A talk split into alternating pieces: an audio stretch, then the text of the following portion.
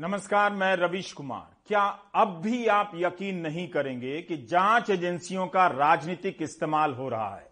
विपक्ष के नेताओं को डराया जाता है, जेल में बंद कर दिया जाता है। ये सब अब केवल आरोप नहीं है। मनी लॉन्ड्रिंग के लिए बनी विशेष अदालत ने संजय राउत के केस में जमानत देते हुए जो कहा है, उससे साफ़ है कि विपक्ष को कमज़ोर करने, डराने, धमकाने के लिए जाँच एजेंसियों का इस्तेमाल हो रहा है। स्पेशल जज एम एमजी देशपांडे ने अपने फैसले में कहा कि संजय राउत को अवैध रूप से गिरफ़्तार किया गया है। क्या एक सांसद को, राज्यसभा के सांसद को अवैध रूप से गिरफ़्तार किया जा सकता है? संजय राउत 101 दिनों से जेल में बंद थे। उनकी गिरफ्तारी पर अब गोदी मीडिया का कवरेज कैसा होगा? पहले का कवरेज आप निकाल कर देखिए तो आज के हालात से डर लगना चाहिए। कि किसी को भी अवैध रूप से उठाकर हफ्तों और महीनों के लिए जेल में डाला जा सकता है। आज संजय राउत को जमानत मिल गई। यही नहीं, हाईकोर्ट ने भी संजय राउत की जमानत पर स्टे देने से इनकार कर दिया। जब संजय राउत ने स्पेशल जज एम जी देश पांडे के सामने हाथ जोड़कर कहा कि मैं आपका आभारी हूँ, तब जज देश पांडे ने कहा कि आभार की बात नहीं है। हम अपना फैसला मेरिट पर देते हैं। जहाँ मेरिट नहीं होता, हम उस पर फैसला नहीं देते इस फैसले के खिलाफ ईडी ने बॉम्बे हाई कोर्ट में अपील की, मगर उसे राहत नहीं मिली। संजय राउत को आज ही रिहा किया गया और उनके समर्थकों ने जश्न भी मनाया। लेकिन अदालत के फैसले में जो बातें कही गई हैं, उसे पढ़िए। वो कहीं ज़्यादा चिंता की बातें हैं। कोर्ट ने अपने आदेश में कहा कि इस मामले में दो दो अभियुक्तों को अवैध रूप से गिरफ़्तार किया गया है। जज देश पांडे ने कहा कि गलत इंसाफ ना हो, यह भी एक जज का दायित्व होता है। किसी निर्दोष को जेल नहीं होनी चाहिए। फैसले के एक सौ बिंदु में जज साहब लिखते हैं कि मैं मानता हूँ कि दोनों ही अभियुक्त को अवैध रूप से गिरफ़्तार किया गया था। ईडी ने दोनों के साथ जिस तरह से भेदभाव किया है, दोनों को बराबरी का हक मिलना चाहिए। ईडी ने इस केस के मुख्य अभियुक्तों को गिरफ़्तार नहीं किया। प्रवीण राउत को पहले जमानत पर रिहा किया गया था। कोर्ट के सामने ऐसा कोई भी साक्ष्य पेश नहीं किया गया कि वे जमानत की शर्तों को तोड़ रहे थे। उसी तरह संजय राउत के खिलाफ ईडी की जितनी भी दलीलें थीं, वो टिक नहीं रही थी। कोर्ट ने कहा कि यह केस दीवानी विवाद का है, सिविल मामला है, लेकिन इसे मनी लॉन्ड्रिंग या आर्थिक अपराध बना देने से एक निर्दोष आदमी काफ़ी बुरी स्थिति में आ जाता है। तो क्या अब भी यह साफ़ नहीं होता कि राज्यसभा सांसद संजय राउत को किसी तरह जेल में रखना था, इसलिए उनके खिलाफ मामला बनाया गया और अवैध रूप से गिरफ़्तार किया गया। कोर्ट ने अपने फैसले में कहा है कि प्रवीण राउत को इस मामले में गिरफ़्तार किया गया, जो पूरी तरह दीवानी मामला था। लेकिन संजय राउत को तो बिना कारण ही गिरफ़्तार कर लिया गया। अदालत की यह जवाबदेही बनती है कि वह सत्य का पता लगाए। तो राज्यसभा के सांसद को बिना कारण गिरफ़्तार किया जाता है। अवैध रूप से गिरफ़्तार किया जाता है। इस पर कौन जवाब देगा? क्या प्रधानमंत्री जवाब देंगे? क्या कानून मंत्री जवाब देंगे? जज देश पांडे ने कहा कि किसी को गिरफ़्तार करने की शक्ति का इस्तेमाल बहुत सोच समझकर किया जाना चाहिए। ईडी ने दोनों को जो गिरफ़्तार किया है वह अवैध है। दोनों अभियुक्तों को न्यायिक हिरासत में नहीं रखा जा सकता है। तो संजय राउत को अवैध रूप से गिरफ़्तार किया गया। यह हाल है। क्या आपको याद है कि जब डॉक्टर कफील खान को गिरफ़्तार किया गया, उन पर एनएसए लगा दिया गया रासू का, तब इलाहाबाद हाईकोर्ट ने क्या कहा था? यही कहा था ना कि डॉक्टर खान पर अवैध रूप से एनएसए लगाया गया है। क्या आप अब भी नहीं देख पा रहे हैं कि किसी पर अवैध रूप से एनएसए लग रहा है, किसी को अवैध रूप से गिरफ़्तार किया जा रहा है। आखिर किस बात के लिए संजय राउत को 101 दिनों के लिए जेल में रखा गया? क्या आज गोदी मीडिया जाँच एजेंसियों पर सवाल उठाएगा? क्या देश को बताया जाएगा कि किस तरह जाँच एजेंसियों के सहारे लोगों को जेल में ठूसा जा रहा है, ताकि उन्हें पूछताछ के नाम पर हफ्तों और महीनों तक जेल में रखा जा सके, उनका मनोबल तोड़ दिया जाए? संजय राउत को जमानत के खिलाफ ईडी तुरंत हाईकोर्ट गई, लेकिन हाईकोर्ट ने जमानत पर स्टे देने से इनकार कर दिया।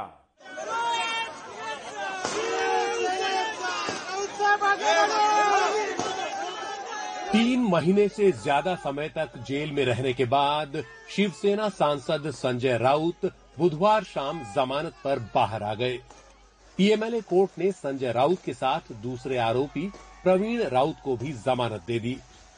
अदालत ने जैसे ही संजय राउत की जमानत मंजूर की, उनके समर्थकों ने कोर्ट में तालियाँ बजाई और फिर बाहर गुलाल उड़ाकर जश्न मनाया।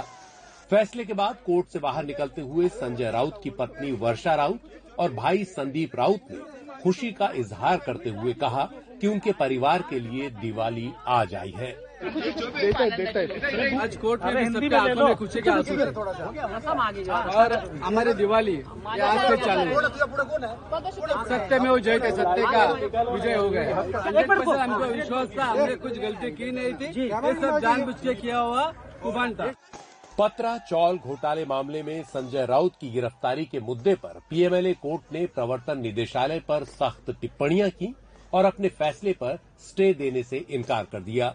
ऐसे में प्रवर्तन निदेशालय के वकील भागकर बॉम्बे हाईकोर्ट पहुँचे लेकिन वहाँ भी उन्हें झटका लगा। हाईकोर्ट ने सुनवाई के लिए तो हामी भरी लेकिन जमानत पर स्टे देने से इनकार कर दिया। कोर्ट ने कहा कि कल पूरी सुनवाई के लिए क्योंकि ऑर्डर कॉपी भी सेशन कोर्ट की उन लोगों ने एनेक्स नहीं की थी। ठीक है? तो हाईकोर्ट ने कल के लिए सुनवाई के लिए रखा है। आज ईडी ने स्टे के लिए मांग की थी कि पहले पहले स्टे दिया जाए बाद में सुनवाई हो यस तो उसके उसको कोर्ट ने मना कर दिया। शिवसेना के सांसद संजय राउत पहले ही दिन से ये आरोप लगा रहे हैं कि प्रवर्तन निदेशालय ने उनकी गिरफ्तारी, उनकी आवाज़ दबाने के लिए की है।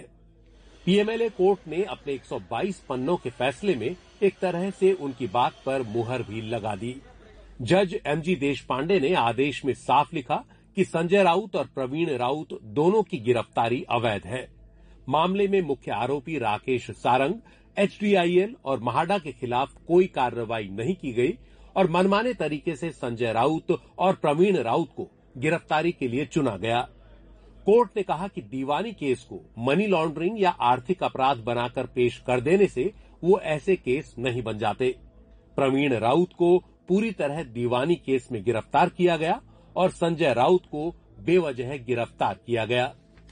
जमानत पर आर्थर रोड जेल से बाहर आने के बाद संजय राउत ने अपने समर्थकों का इस तरह अभिवादन कर धन्यवाद अदा किया। अदालत में जमानत मिलने के बाद संजय राउत ने जज को हाथ जोड़कर कहा मैं आपका आभारी हूँ। इस पर जज एम जी पांडे ने कहा इसमें आभारी की कोई बात नहीं है, हम जो भी पैसा देते हैं, मेरिट पर देते हैं। अगर मेरिट ना हो तो पैसा नहीं देते हैं। संजय राउत के मामले में ईडी के खिलाफ अदालत की सख्त टिप्पणियों को देखते हुए संजय राउत का मामला विपक्ष के लिए एक नजीर बनेगा। और उनके इस आरोपों को बल मिलेगा कि किस तरह से केंद्र सरकार विपक्ष की आवाज़ दबाने के लिए सरकारी एजेंसी ईडी का इस्तेमाल कर रही है। मुंबई से कैमरामैन अशोक महाडिक का सुनील सिंह एनडीटीवी इंडिया के लिए। इस फैसले को ठीक से पढ़िए। बार बार पढ़िए, पता चलेगा कि ईडी की दलीलें किस तरह कोर्ट में ध्वस्त होती चली गईं। कल सुबह के हिंदी अखबारों को देखिएगा कि क्या इस फैसले की बारीकियों को, जनता को, पाठकों को बताया जा रहा है कि एक राज्यसभा के सांसद को अवैध रूप से गिरफ़्तार करने की चलन चल पड़ी है। हम सबके सामने अगर अवैध रूप से किसी सांसद को गिरफ़्तार कर 101 दिनों के लिए जेल में डाला जाता है, तब फिर जेल जाने से कौन बचा है? इस देश में कौन बच सकता है? फिर क्यों ना इस आरोप में दम नज़र आता है कि जाँच एजेंसियों का डर दिखाकर सरकार गिराई जा रही है। इस देश में राज्यसभा सांसद को अवैध रूप से गिरफ़्तार किया गया। क्या राज्यसभा के सभापति, उपसभापति इस गिरफ्तारी के मामले का संज्ञान लेंगे? क्या अब भी आप इस भरम में रहना चाहेंगे कि जाँच एजेंसियाँ विपक्ष के भ्रष्टाचार को दूर कर रही हैं, खत्म कर रही हैं? क्या आप नहीं देख पा रहे हैं? या आपने कसम खा ली है कि नहीं देखेंगे कि इस लोकतंत्र से विपक्ष को गायब किया जा रहा है? यह अपवाद नहीं है? आज ही सपा नेता आज़म खान के मामले में सुप्रीम कोर्ट में सुनवाई चल रही थी। गौर कीजिए अदालत ने क्या कहा। आज़म खान एक मामले में दोषी पाए गए निचली अदालत में, जिसके बाद उनकी विधानसभा की सदस्यता रद्द कर दी गई। उनके वकील पी चिदम्बरम ने अदालत से कहा कि निचली अदालत के फैसले के अगले ही दिन आज़म खान को अयोग्य घोषित कर उनकी सीट खाली घोषित कर दी जाती और 10 नवंबर को उपचुनाव की प्रक्रिया की तारीख तय कर दी जाती। जबकि एक दूसरे विधायक को 11 अक्टूबर के दिन सजा होती है, मगर उनकी सदस्यता इतनी जल्दी रद्द नहीं की जाती। ये विधायक भाजपा के हैं। इस पर सुप्रीम कोर्ट ने यूपी विधानसभा के सचिव से पूछा कि खतौली के एक विधायक को, ये बीजेपी के विधायक थे, जब 11 अक्टूबर को सजा हुई तो आप 8 नवंबर तक क्यों बैठे रहे? आप आज़म खान के केस में इतनी जल्दबाजी क्यों दिखा रहे हैं? आप इस तरह पिक एंड चूज़ नहीं कर सकते। अगर अदालतें इस तरह से नज़र ना रखें तो क्या आप समझ पा रहे हैं? आप नागरिक, आप दर्शक देख पा रहे हैं कि इस वक्त तक देश में क्या हो गया होता। एक पार्टी के विधायक की सदस्यता रद्द करने के लिए कई दिनों तक इंतज़ार किया जाता है और आज़म खान के मामले में अगले दिन उनकी सदस्यता रद्द कर दी जाती है। इस पर सुप्रीम कोर्ट ने यूपी सरकार, चुनाव आयोग और विधानसभा सचिव को नोटिस जारी कर जवाब मांगा। आज मुख्य न्यायाधीश ने कहा कि आज़म खान को समय मिलना चाहिए। मुख्य न्यायाधीश ने पूछा, यूपी विधानसभा के सचिव पर सवाल उठाते हुए, यह पूछा कि क्या हर मामले में अगले दिन अयोग्यता करार दे दी जाती है और उपचुनाव की प्रक्रिया शुरू कर दी जाती है। अब सुप्रीम कोर्ट ने चुनाव आयोग से पूछा है कि क्या वो आज़म खान मामले में उपचुनाव की अधिसूचना को बहत्तर घंटे तक टाल सकता है। संजय राउत से लेकर आज़म खान के मामले में आपने देख लिया। अगर यही हाल रहा तो इस देश में विपक्ष कैसे बचेगा? और विपक्ष के बिना आप कैसे बचेंगे? यह आम आदमी के अस्तित्व का भी सवाल है।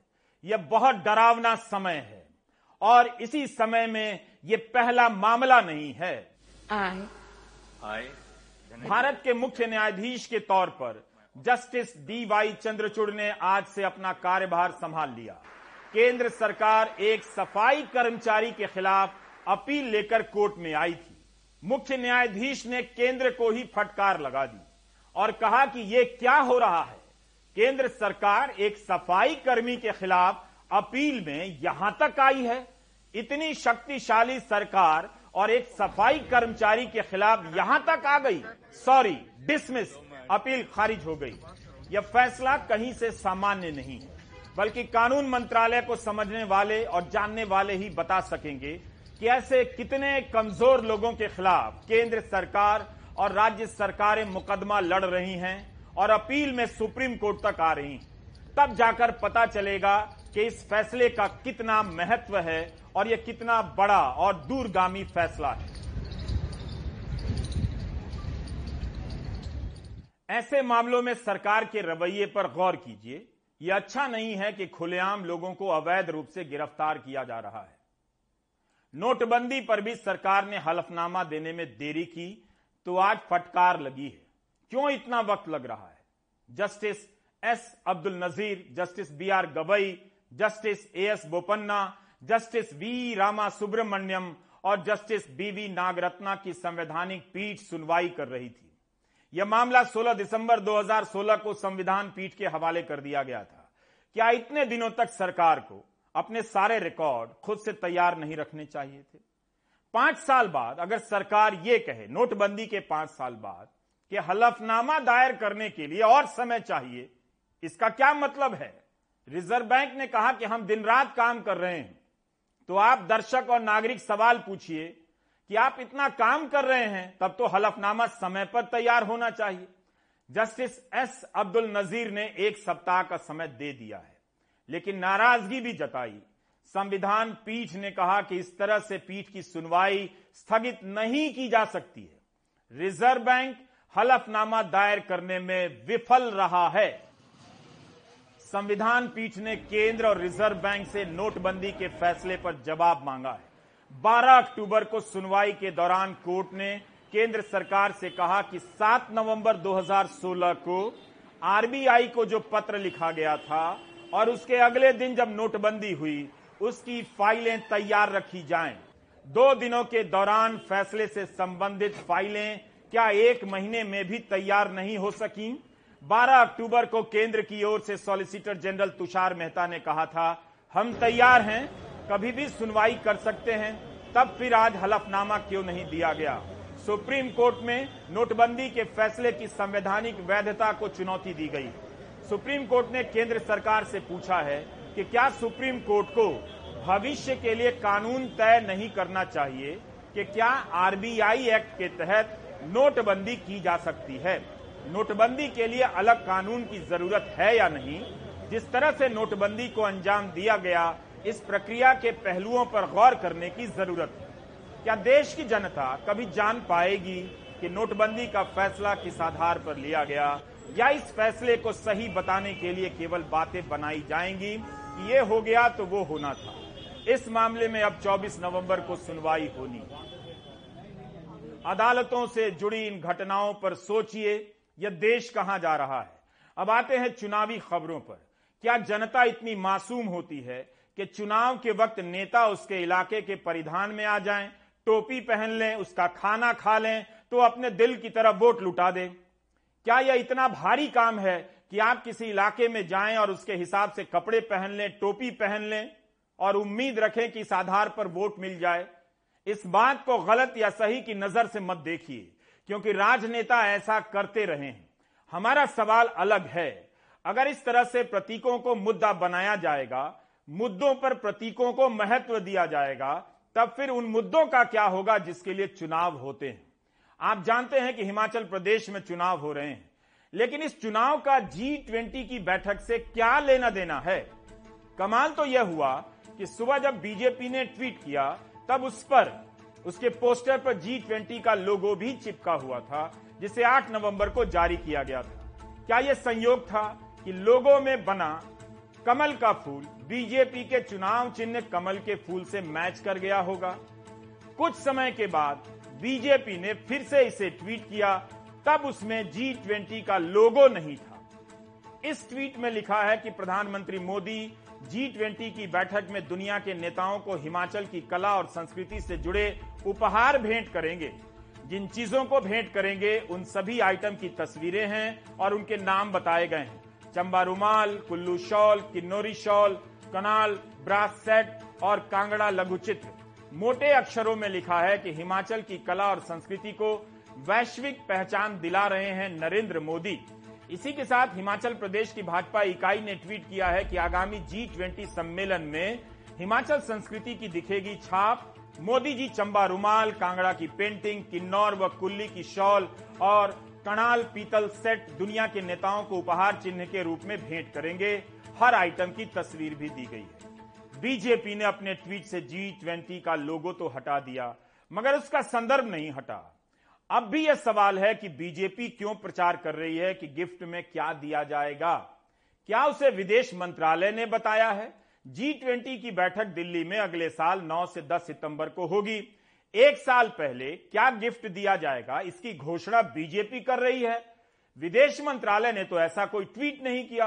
विदेश मंत्रालय को इसकी पुष्टि करनी चाहिए और इसी के साथ इन आइटमों को जी ट्वेंटी के नेताओं को भी टैग कर देना चाहिए। लिख देना चाहिए कि जो बाइडन जी, आपको शॉल मिलेगा और ऋषि सुनक जी, आपको चंबा रुमाल।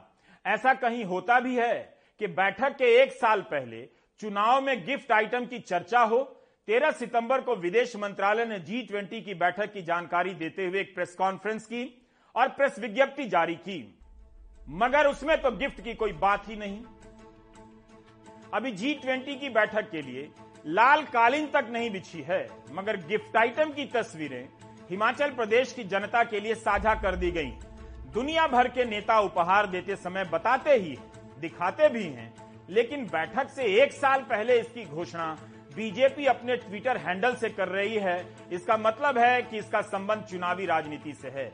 नौकरी, पेंशन में उलझी हिमाचल प्रदेश की जनता पर अचानक जी ट्वेंटी की बैठक के महत्व को समझने का भार डाल दिया गया है। पहले सोचिए कि मतदान से चंद रोज पहले हिमाचल की कला और संस्कृति से जुड़ी इन चीज़ों की तस्वीरों को बीजेपी क्यों प्रचारित कर रही? है क्या बीजेपी को यह भी मालूम है कि गिफ्ट के साथ 101 रुपए का शगुन दिया जाएगा, या चांदी का सिक्का शगुन के तौर पर दिया जाएगा।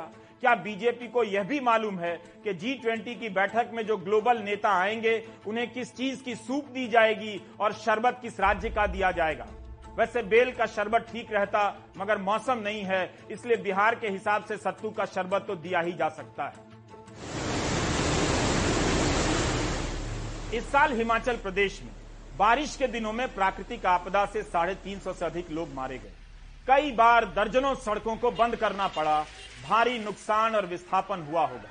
लेकिन क्या वहाँ पर पर्यावरण को लेकर चल रही सीओपी 27 की बैठक की चर्चा हो रही है? तब फिर जी ट्वेंटी की बात क्यों हो रही है? फिर तो विदेश मंत्री को ही चुनाव प्रचार करने आ जाना चाहिए जी ट्वेंटी का महत्व समझाना चाहिए। 1999 से जी ट्वेंटी अस्तित्व में है। हर साल इसका अध्यक्ष बदल जाता है। भारत के पहले इंडोनेशिया इसका अध्यक्ष था।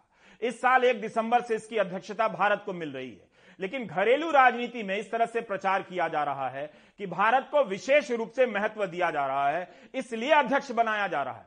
जो भी इसका सदस्य है, इसका अध्यक्ष बनेगा। सऊदी अरब तो 2020 में ही अध्यक्ष बना तो क्या वो ग्लोबल सुपर पावर हो गया है? उत्तराखंड और मणिपुर में जब विधानसभा चुनाव होने वाले थे गणतंत्र दिवस के दिन प्रधानमंत्री ने मणिपुर का गमछा पहना, उत्तराखंड की पारंपरिक टोपी। उस दिन उत्तराखंड के मुख्यमंत्री पुष्कर धामी ने ट्वीट भी कर दिया, लिखा कि प्रधानमंत्री नरेंद्र मोदी जी ने ब्रह्म कमल से सुसज्जित देवभूमि उत्तराखंड की टोपी धारण कर हमारे राज्य की संस्कृति एवं परंपरा को गौरवान्वित किया है। क्या इसी से प्रभावित होकर हिमाचल प्रदेश की कला संस्कृति से जुड़ी चीज़ों को जी ट्वेंटी से जोड़ा जा रहा है? ताकि इसके बहाने चर्चा चलाई जा सके और चर्चा में जगह पाई जा सके। क्या बीजेपी और मोदी सरकार बताएगी कि इसके पहले प्रधानमंत्री ने जिन चीज़ों को तोहफे के तौर पर दिया है, उसके व्यापार कारोबार में कितनी वृद्धि हुई है? प्रधानमंत्री अक्सर अलग अलग राज्यों की चीज़ों को अपनी यात्राओं के दौरान भेंट करते रहते हैं। क्या उससे वैश्विक मान्यता मिल जाती है? तो मान्यता मिलने के बाद होता क्या है? क्या उसका कारोबार बढ़ जाता है? मजदूरी बढ़ जाती है, लोगों को रोज़गार मिल जाता है। क्या होता है? अगर बीजेपी यह सब बताती कि उसके दौर में हिमाचल प्रदेश की कला से जुड़ी चीज़ों के उत्पादन और निर्यात में वृद्धि के लिए कितने पैसे दिए गए हैं, कितने केंद्र बनाए गए हैं, उत्पादन कितना बढ़ा है, निर्यात कितना बढ़ा है, रोज़गार कितना बढ़ा है, तब एक बात होती और बीजेपी को इसका श्रेय मिलना भी चाहिए। क्या इतने भर से श्रेय लिया जा सकता है कि कौन सी चीज़ किसे गिफ्ट दी जा रही है? वो भी एक साल बाद। सरकार या बीजेपी यही बता दे कि चंबा रुमाल के विकास के लिए, कुल्लू और किन्नौरी शाल के लिए कितना पैसा दिया गया, तब यह बात समझ में आ जाए। वैसे बीजेपी रेवड़ी का विरोध करती है। हिमाचल प्रदेश में बीजेपी ने चुनाव जीतने पर बेटियों को साइकिलें और स्कूटी देने का वादा किया है। यह क्या है? बेसहारा लोगों को तीन हज़ार रुपए का सहारा हर महीने दिया जाएगा। यह क्या है? पूरे देश के लिए उज्ज्वला योजना के तहत एक ही नियम है। पहले सब्सिडी कम कर दी गई। उज्ज्वला योजना के सिलेंडर महँगे हो गए। जब इसे लेकर विपक्ष ने सवाल उठाया, तब वित्त मंत्री ने कहा कि इस साल 9 करोड़ लाभार्थियों को प्रति सिलेंडर दो सौ रुपए की सब्सिडी दी जाएगी। तब भी सस्ता नहीं हुआ है। तब फिर बीजेपी गुजरात और हिमाचल के लिए अलग से क्यों वादा कर रही है? कि उज्ज्वला के ग्राहकों को इन दो राज्यों में मुफ़्त सिलेंडर मिलेगा। सारे देश में मुफ़्त सिलेंडर क्यों नहीं दिए जा सकते हैं? क्या जहाँ चुनाव नहीं हो रहा है, वहाँ के लोग गरीब नहीं हैं, महँगाई से परेशान नहीं है। अगर ये रेवड़ी नहीं है, महिलाओं को मज़बूत करना है तो सारे देश की महिलाओं को मज़बूत करने के लिए मुफ़्त में सिलेंडर क्यों नहीं दिया जा रहा है? प्रधानमंत्री मोदी के फ़ोन कॉल का यह ऑडियो पूरे हिमाचल में वायरल है। प्रधानमंत्री ने यह कॉल बीजेपी के पूर्व सांसद और बगावत कर फतेहपुर सीट से निर्दलीय चुनाव लड़ रहे कृपाल परमार को किया। कृपाल परमार फ़ोन पर ही पीएम मोदी को बता देते हैं कि उनकी बगावत की वजह पार्टी अध्यक्ष जेपी नड्डा है। कृपाल परमार नड्डा से इतने आहत हैं कि प्रधानमंत्री के फ़ोन कॉल के बाद भी निर्दलीय चुनाव लड़ रहे हैं। चालीस बतालीस साल में जिस आदमी ने कुछ नहीं मांगा जो मिल गया तो मिल गया, नहीं मिला तो नहीं मिला। जिस आदमी ने कोई विवाद नहीं खड़ा किया, जिस पर कोई आरोप नहीं है, शांति से, शालीनता से पार्टी का काम करता है। अगर मैं इस हालत में पहुँचा हूँ, मुझे इतना मारा गया कि मेरा एहसास खत्म हो गया। और जब मेरे भगवान की कॉल आई तो मैं उसको जवाब देने के काबिल नहीं रहा था। मैं लड़ रहा हूँ, क्योंकि परिस्थितियाँ ऐसी पैदा कर दी थी। मैंने उस दिन मोदी जी को भी कहा कि अगर आपका ये कॉल एक दिन पहले आ जाता क्योंकि को विड्रॉल थी तीन बजे तक।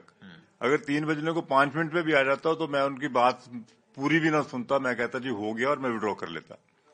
लेकिन उन्होंने कहा कि मुझे आज बताया गया। उस वक्त मेरा बैलेट पे नाम आ चुका था विड्रॉल का समय खत्म हो चुका था। पूरे हिमाचल में बीजेपी के 21 बागी चुनाव लड़ रहे हैं जिसमें तीन मौजूदा और पाँच पूर्व विधायक शामिल हैं। ज़्यादातर बागी अपनी बगावत के लिए जेपी नड्डा को ही दोषी ठहरा रहे हैं। बीजेपी राष्ट्रीय अध्यक्ष जेपी नड्डा के लिए हिमाचल चुनाव उनकी प्रतिष्ठा का सवाल है। यही वजह है कि अपने गृह राज्य हिमाचल में वो अब तक 50 से ज़्यादा सभाएँ कर चुके हैं।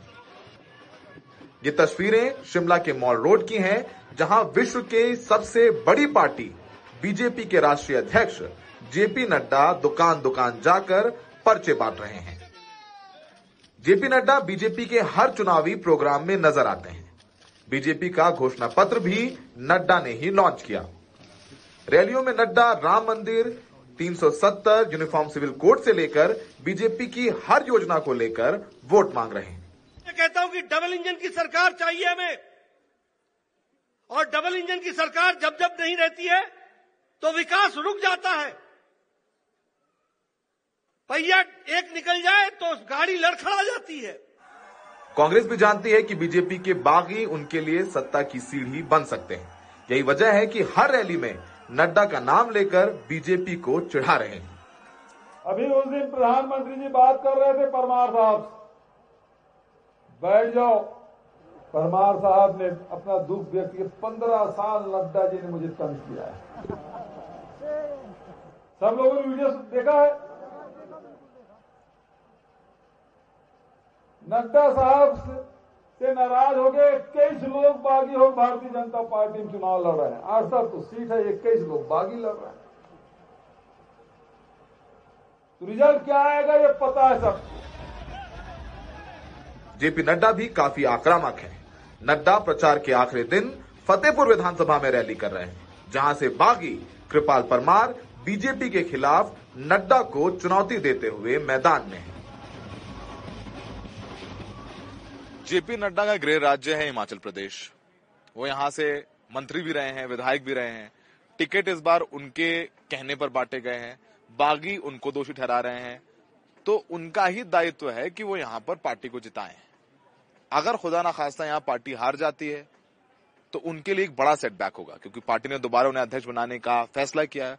ऐसे में गृह राज्य में भी धूमल जी को टिकट ना देना या धूमल जी के कुछ करीबी लोगों को टिकट ना दे करके पार्टी के अंदर खलबली भी मची हुई है। तो फ़िलहाल एक लिटमस टेस्ट है जेपी नड्डा के लिए, जो कि विश्व की सबसे बड़ी पार्टी के राष्ट्रीय अध्यक्ष है। सहयोगी अशोक महाले और वीडी शर्मा के साथ सौरभ शुक्ला, एनडीटीवी इंडिया। क्या गुजरात में रोज़गार का सवाल राजनीतिक मुद्दों को धार दे सकेगा या यह मुद्दा उठकर शांत हो जाएगा? गुजरात में सरकारी भर्तियों की परीक्षाओं में पेपर लीक का मसला ज़ोर पकड़ने लगा है। 13 अक्टूबर के दिन दिव्य भास्कर ने अपने पहले पन्ने पर एक परीक्षा का प्रश्न पत्र ही छाप दिया कि बाज़ार में यह प्रश्न पत्र पहले से बिक रहा है। सौराष्ट्र यूनिवर्सिटी को बीबीए बीकॉम के प्रश्न पत्र लीक होने के कारण परीक्षाएँ स्थगित करनी पड़ी। इसी यूनिवर्सिटी में दिसंबर 2021 में अर्थशास्त्र की परीक्षा का प्रश्न पत्र लीक हो गया। इंडियन एक्सप्रेस में खबर छपी है। पुलिस ने इस मामले में पूछताछ के लिए प्रिंसिपल तक को हिरासत में लिया था। हिंदू की एक और खबर है 21 दिसंबर 2021 की, गुजरात सरकार को हेड क्लर्क की परीक्षा रद्द करनी पड़ी, क्योंकि प्रश्न पत्र लीक हो गया था। इस तरह गुजरात में प्रश्न पत्रों के लीक होने की तमाम खबरें आपको मिल जाएँगी। नवंबर 2019 में जो प्रश्न पत्र लीक होने को लेकर गांधीनगर में बहुत बड़ा प्रदर्शन भी हुआ था। आखिर गुजरात जैसे विकसित राज्य में परीक्षाओं के प्रश्न पत्र क्यों लीक हो रहे हैं? प्रधानमंत्री अपने गृह राज्य में ईमानदार परीक्षा व्यवस्था क्यों नहीं दे पा रहे हैं? अब कहीं ऐसा ना हो जाए कि कोई ट्वीट कर दे कि जी ट्वेंटी के नेताओं को लीक होने वाले प्रश्न पत्रों की कॉपी सैंपल के तौर पर उपहार में दी जाएगी। क्या पता लोग इसे भी तारीफ़ समझ लें कि प्रश्न पत्र के लीक होने की वैश्विक पहचान अब मिल रही है। एक एक उम्मीदवार जिन जिन लोगों को अपने गुजरात में चुनाव करीब हैं तो बेरोजगारी बड़ा मुद्दा बन गई है। लेकिन गुजरात के पढ़े लिखे बेरोजगार महसूस करते हैं कि बेरोजगारी के मसले पर चुनाव कभी नहीं लड़े गए। 24 साल के मोहम्मद हसन ने 2019 में ग्रेजुएशन किया, लेकिन अभी भी वो अहमदाबाद में सड़क किनारे वेंडर का काम कर रहे हैं। उनको लगता है कि कोई भी दल छात्रों के बारे में नहीं सोचता। कॉलेज कंप्लीट होने के बाद में जॉब की कोई अपॉर्चुनिटी नहीं रही हम लोगों के लिए। मेरे कितने फ्रेंड है जो ग्रेजुएशन कंप्लीट है एमबीए सब कंप्लीट है बट जॉबलेस है। अभी मैं भी ये धंधा संभाल रहा हूँ रोड साइड पे 400-500 रुपया दिन का मिल जाता है। यहाँ तक कि पीएचडी कर चुके युवाओं के लिए भी परिवार चलाना मुश्किल हो रहा है। रोज़गार के अच्छे अवसर नहीं हैं। शकुंतला अब 30 साल की हैं। उनकी पढ़ाई में पिता ने सारी जमा पूंजी खर्च कर दी। लेकिन मास्टर डिग्री बीएड और पीएचडी के बाद भी बस चार हज़ार रूपए महीने कमा रही हैं। जीवन में कोई उम्मीद नहीं बची। बीएड के बाद स्कूल में जाती थी और वहाँ पर मेरे गाँव में चार हज़ार रुपये चार हज़ार रुपये देते थे। मे, मेरे मेरे लिए ये सैलरी मेरे लिए कम थी इसलिए मैं जाना बंद कर दिया मैंने। अठारह उन्नीस में कांस्टेबल और टेट टाट वन और टाट टू की एग्ज़ाम दी थी लेकिन टेट वन और टाट सभी पेपर लीकेज हो जाते हैं। पेपर लीक हो जाता है। पेपर होने से पहले ही लीक हो जाता है। हाँ। गांधीनगर में रहने वाले 28 साल के प्रजापति की भी यही कहानी है। इतिहास में एमए करने के बाद उन्होंने एक कारखाने में मजदूरी की, जिसके लिए बस आठवीं पास होना ज़रूरी था। एग्ज़ाम तो आते हैं बहुत सारे, लेकिन पेपर लीक हो जाता है, और बहुत टाइम हो जाता है। मान लो कि पहले टीचर का जो टेट की रिक्वायरमेंट होती है, वो पाँच साल पहले आया था। उसके बाद मैंने तीन साल मेहनत की, लेकिन एग्ज़ाम तो आई नहीं। तो मजबूरी में मजदूरी का काम करने जाना पड़ता है। नहीं ऐसा मतलब कोई सुनता ही नहीं है कोई भी सरकार हो। ऐसे वैसे तो सताईस साल से मैं भाजपा को ही देख रहा हूँ जब से बड़ा हुआ हूँ। कोई सरकार तो है नहीं। हालाँकि गुजरात सरकार का दावा है कि राज्य में युवाओं को सबसे बड़ी तादाद में नौकरी है। लेकिन उनके अपने आंकड़े अलग ही कहानी कहते हैं। अगस्त 2021 तक तीन दशमलव छह चार लाख पढ़े लिखे युवाओं के पास रोज़गार नहीं था। बीते दो साल में सरकार ने बस शून्य दशमलव तीन पाँच फ़ीसदी बेरोजगार युवाओं को रोज़गार दिया। शून्य दशमलव पाँच प्रतिशत रजिस्टर्ड बेरोजगार युवाओं को भी सरकारी नौकरी नहीं मिल पाई।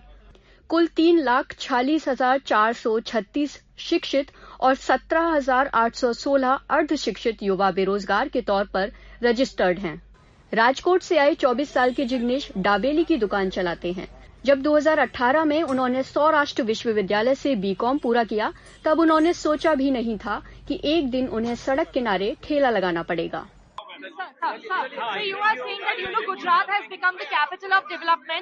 There is also unemployment in the state. How do you think that is going to play a role in the elections? Do you think unemployment or inflation is going to impact the polls in Gujarat?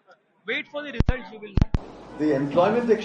अक्टूबर 2022 तक गुजरात में जो रोज़गार exchange है उसका केवल तीन लाख बयालीस हज़ार ही रजिस्टर किए गए हैं लेकिन आपके पास 17 लाख अभ्यर्थी हैं जो 3,400 पोस्ट पर अप्लाई कर रहे हैं एम्प्लॉयमेंट एक्सचेंज में इन लोगों को रजिस्टर तक नहीं किया गया है गुजरात में औसत मजदूरी दर देश में सबसे कम है They are not even registering in the employment register, in the employment exchange.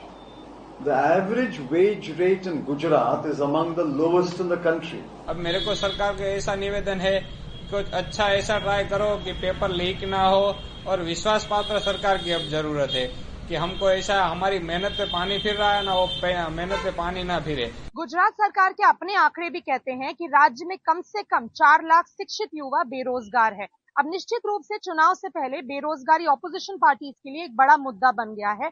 पर राजनीति को एक तरफ़ रखते हुए शिक्षित, बेरोजगार युवा आज के टाइम पे सबसे ज़्यादा पीड़ित है, क्योंकि उनमें से कई जो पढ़े लिखे होने के बावजूद भी छोटी मोटी नौकरियाँ करके अपना पेट पाल रहे हैं, कई लेबरों की तरह काम करने के लिए मजबूर हैं, कई सड़क के किनारे विक्रेताओं की तरह भी काम करने के लिए मजबूर हैं। उनका कहना है कि गुजरात राज्य में चुनाव कभी भी अनएम्प्लॉयमेंट बेरोजगारी या जॉब्स पे नहीं लड़ा जाता है। और यही कारण है कि जितनी भी राजनीतिक दल होते हैं, वो कभी भी युवा या छात्र के मसलों का हल नहीं निकालते हैं। कैमरा पर्सन रवि के साथ अहमदाबाद में मैं तनुश्री पांडे, एनडीटीवी इंडिया के लिए।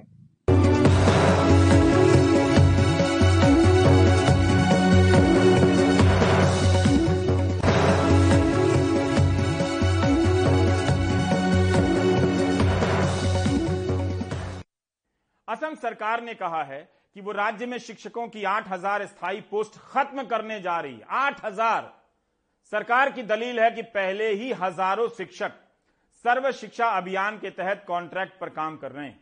ऐसे में और स्थायी नियुक्तियों की ज़रूरत नहीं 2020 से ही ये 8000 नियुक्तियाँ रोक कर रखी गई थी। विपक्षी दलों और शिक्षक संगठनों ने राज्य सरकार के इस फैसले का विरोध किया है। उनका कहना है कि यह शिक्षा का निजीकरण हो रहा है। सरकार जानबूझकर कर रही है। रत्नदीप चौधरी की यह report. In 2017, government had made appointment of contractual teachers. 2017 में सरकार ने 11,000 शिक्षकों को ठेके पर रखा। 2020 में इनको 60 साल की उम्र तक काम करने के लिए लगभग नियमित किया गया। 2020 में सरकार ने सरकारी शिक्षकों के 8000 और पदों को फ्रीज कर दिया।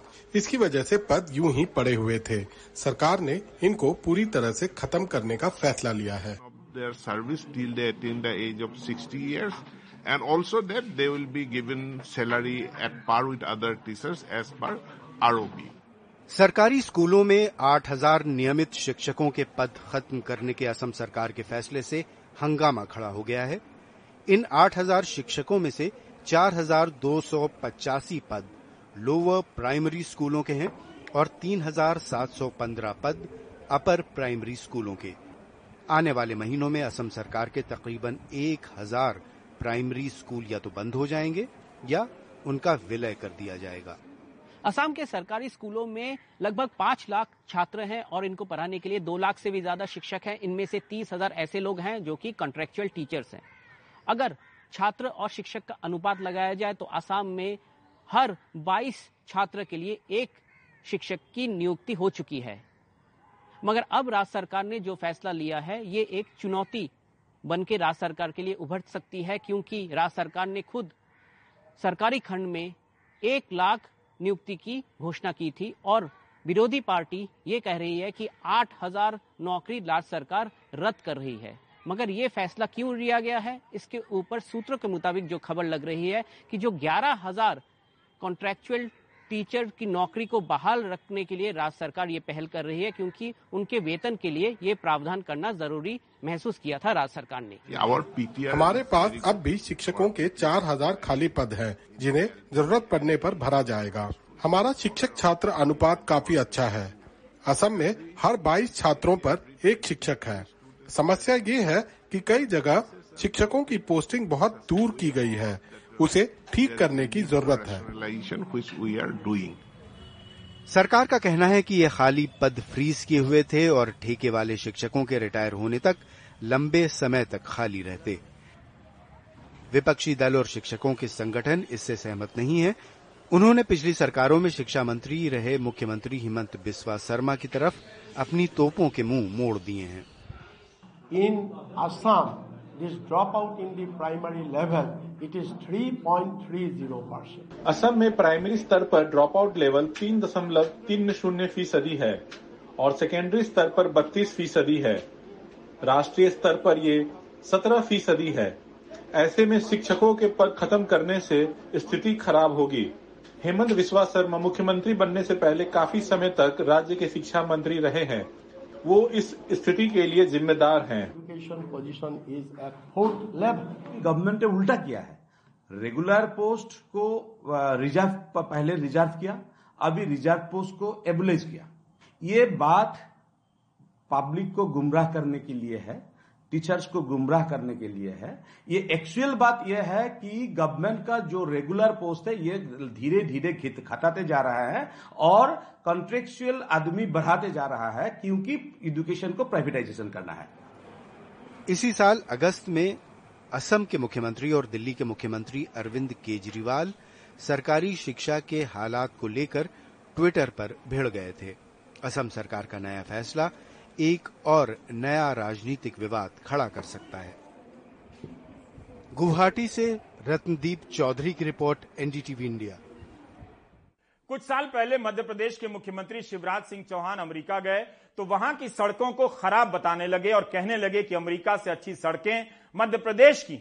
लेकिन उसी राज्य की सड़कों के लिए केंद्रीय भूतल परिवहन मंत्री नितिन गडकरी सार्वजनिक रूप से माफ़ी मांग रहे हैं। थोड़ा सा मुझे दुख भी है और दर्द भी है और मुझे उसमें कोई कंपना नहीं लगता कि अगर गलती है तो उसके लिए माफ़ी भी मांगनी चाहिए।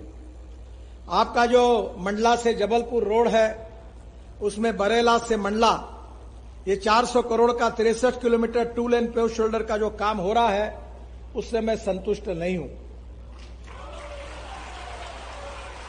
अब प्रॉब्लम यह है, बहुत सी दिक्कतें आई है और बहुत सी बार आपको तकलीफ़ हो रही है।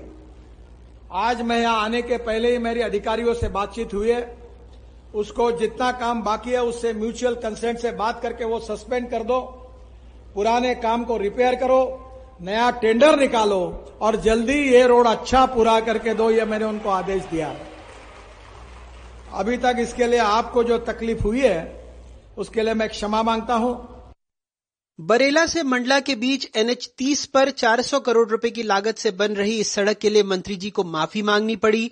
बरेला से मंडला तक के सड़क की लंबाई लगभग पैंसठ किलोमीटर है। निर्माण का ठेका 2015 में एक निजी कंपनी जीडीसीएल को दिया गया था। जीडीसीएल ने इसका काम 17 दिसंबर 2015 से शुरू किया। दो सौ इक्यावन करोड़ रुपए की अनुमानित लागत से 18 महीनों में यह सड़क 16 जून 2017 तक बननी थी। सात सालों में लागत 400 करोड़ पहुँची लेकिन सड़क अभी भी खस्ताहाल है। सितंबर में कलेक्टर ने घटिया सड़क निर्माण पर कंपनी के खिलाफ एफआईआर दर्ज करने के निर्देश दिए थे। सोमवार को नितिन गडकरी ने जबलपुर और मंडला में 5,315 करोड़ रुपए की लागत की 543 किलोमीटर लंबी 13 सड़क परियोजनाओं का शिलान्यास और लोकार्पण किया था। वैसे दीपावली के अगले दिन भोपाल की सड़कों का जायजा लेने खुद मुख्यमंत्री निकले थे तो सड़कों पर बेतहाशा गड्ढों को देखकर आग बबूला हो गए थे। कल मैं अचानक भोपाल निकला था। और जब मैं गया भोपाल की कुछ सड़कों पे जिनमें हमीदिया रोड वगैरह सब सम्मिलित है हमीदिया रोड से निकलते हुए शाहजहानाबाद से होते हुए मैं आया तो उनकी इतनी दुर्गति होगी मेरी कल्पना नहीं थी। ये कौन के पास है रोड? खराब सड़कें इससे क्या क्या दिक्कत आ रही है दिक्कत बहुत आ रही है सब कुछ दिक्कत हो रही है हर गाड़ी कहीं पलट रही है कहीं टायर खराब हो रहा है कहीं इंजन को टूट रही है कहीं कुछ हो रही है। प्रदूषण हो रहा है रोड पे धूल मिट्टी का। इससे बहुत एक दिक्कत है मतलब सवारी को भी एलर्जी है। सर बहुत सारा नुकसान है पूरा गाड़ी का मेंटेनेंस ही खराब हो रहा है गाड़ी का। मेंटेनेंस से लेके टायर से लेके बाल्टी बाल्टी से लेके इंजन सारी चीज़ें। राज्य के सड़कों की गुणवत्ता और बेहतरी की जिम्मेदार विभाग के मंत्री खुद कह रहे हैं कि सड़क की खराब गुणवत्ता की शिकायत उन्होंने ही केंद्रीय मंत्री से की थी। जो मंडला में हमारा संपन्न हुआ उस कार्यक्रम में स्थानीय जनप्रतिनिधियों ने भी और मैंने भी उनके लिए जबलपुर से मंडला होते हुए जो छत्तीसगढ़ के लिए मिलाती है सड़क चिल्पी तक, उस सड़क की गुणवत्ता के बारे में जानकारी दी। मुझे कहते हुए खुशी है कि गडकरी जी ने इस बात को संज्ञान में लेते हुए और तत्काल उन्होंने उस सड़क के जो ठेका है उसको टर्मिनेट करने के बारे में, ठेकेदार के विरुद्ध कार्रवाई करने के बारे में और सड़क का नवीनीकरण करने के बारे में उन्होंने मंच से ही घोषणा की। आलम यह है कि राज्य के एक और कैबिनेट मंत्री प्रद्युम्न सिंह खुद नंगे पाँव चल रहे हैं। उन्होंने प्रण लिया है कि जब तक ग्वालियर में सड़कें नहीं बनेंगी वो पैरों में जूते या चप्पल नहीं पहनेंगे।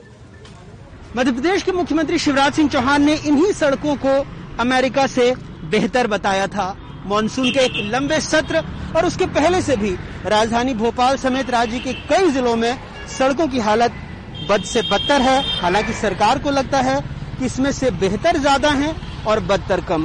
तय आपको करना है, आखिर इन सड़कों से आप ही गुजरते हैं। मध्य प्रदेश में अपने ब्यूरो सहयोगियों और भोपाल से कैमरा पर्सन रिजवान खान के साथ अनुराग द्वारी, एनडीटीवी इंडिया। आप देख रहे थे प्राइम टाइम। नमस्कार।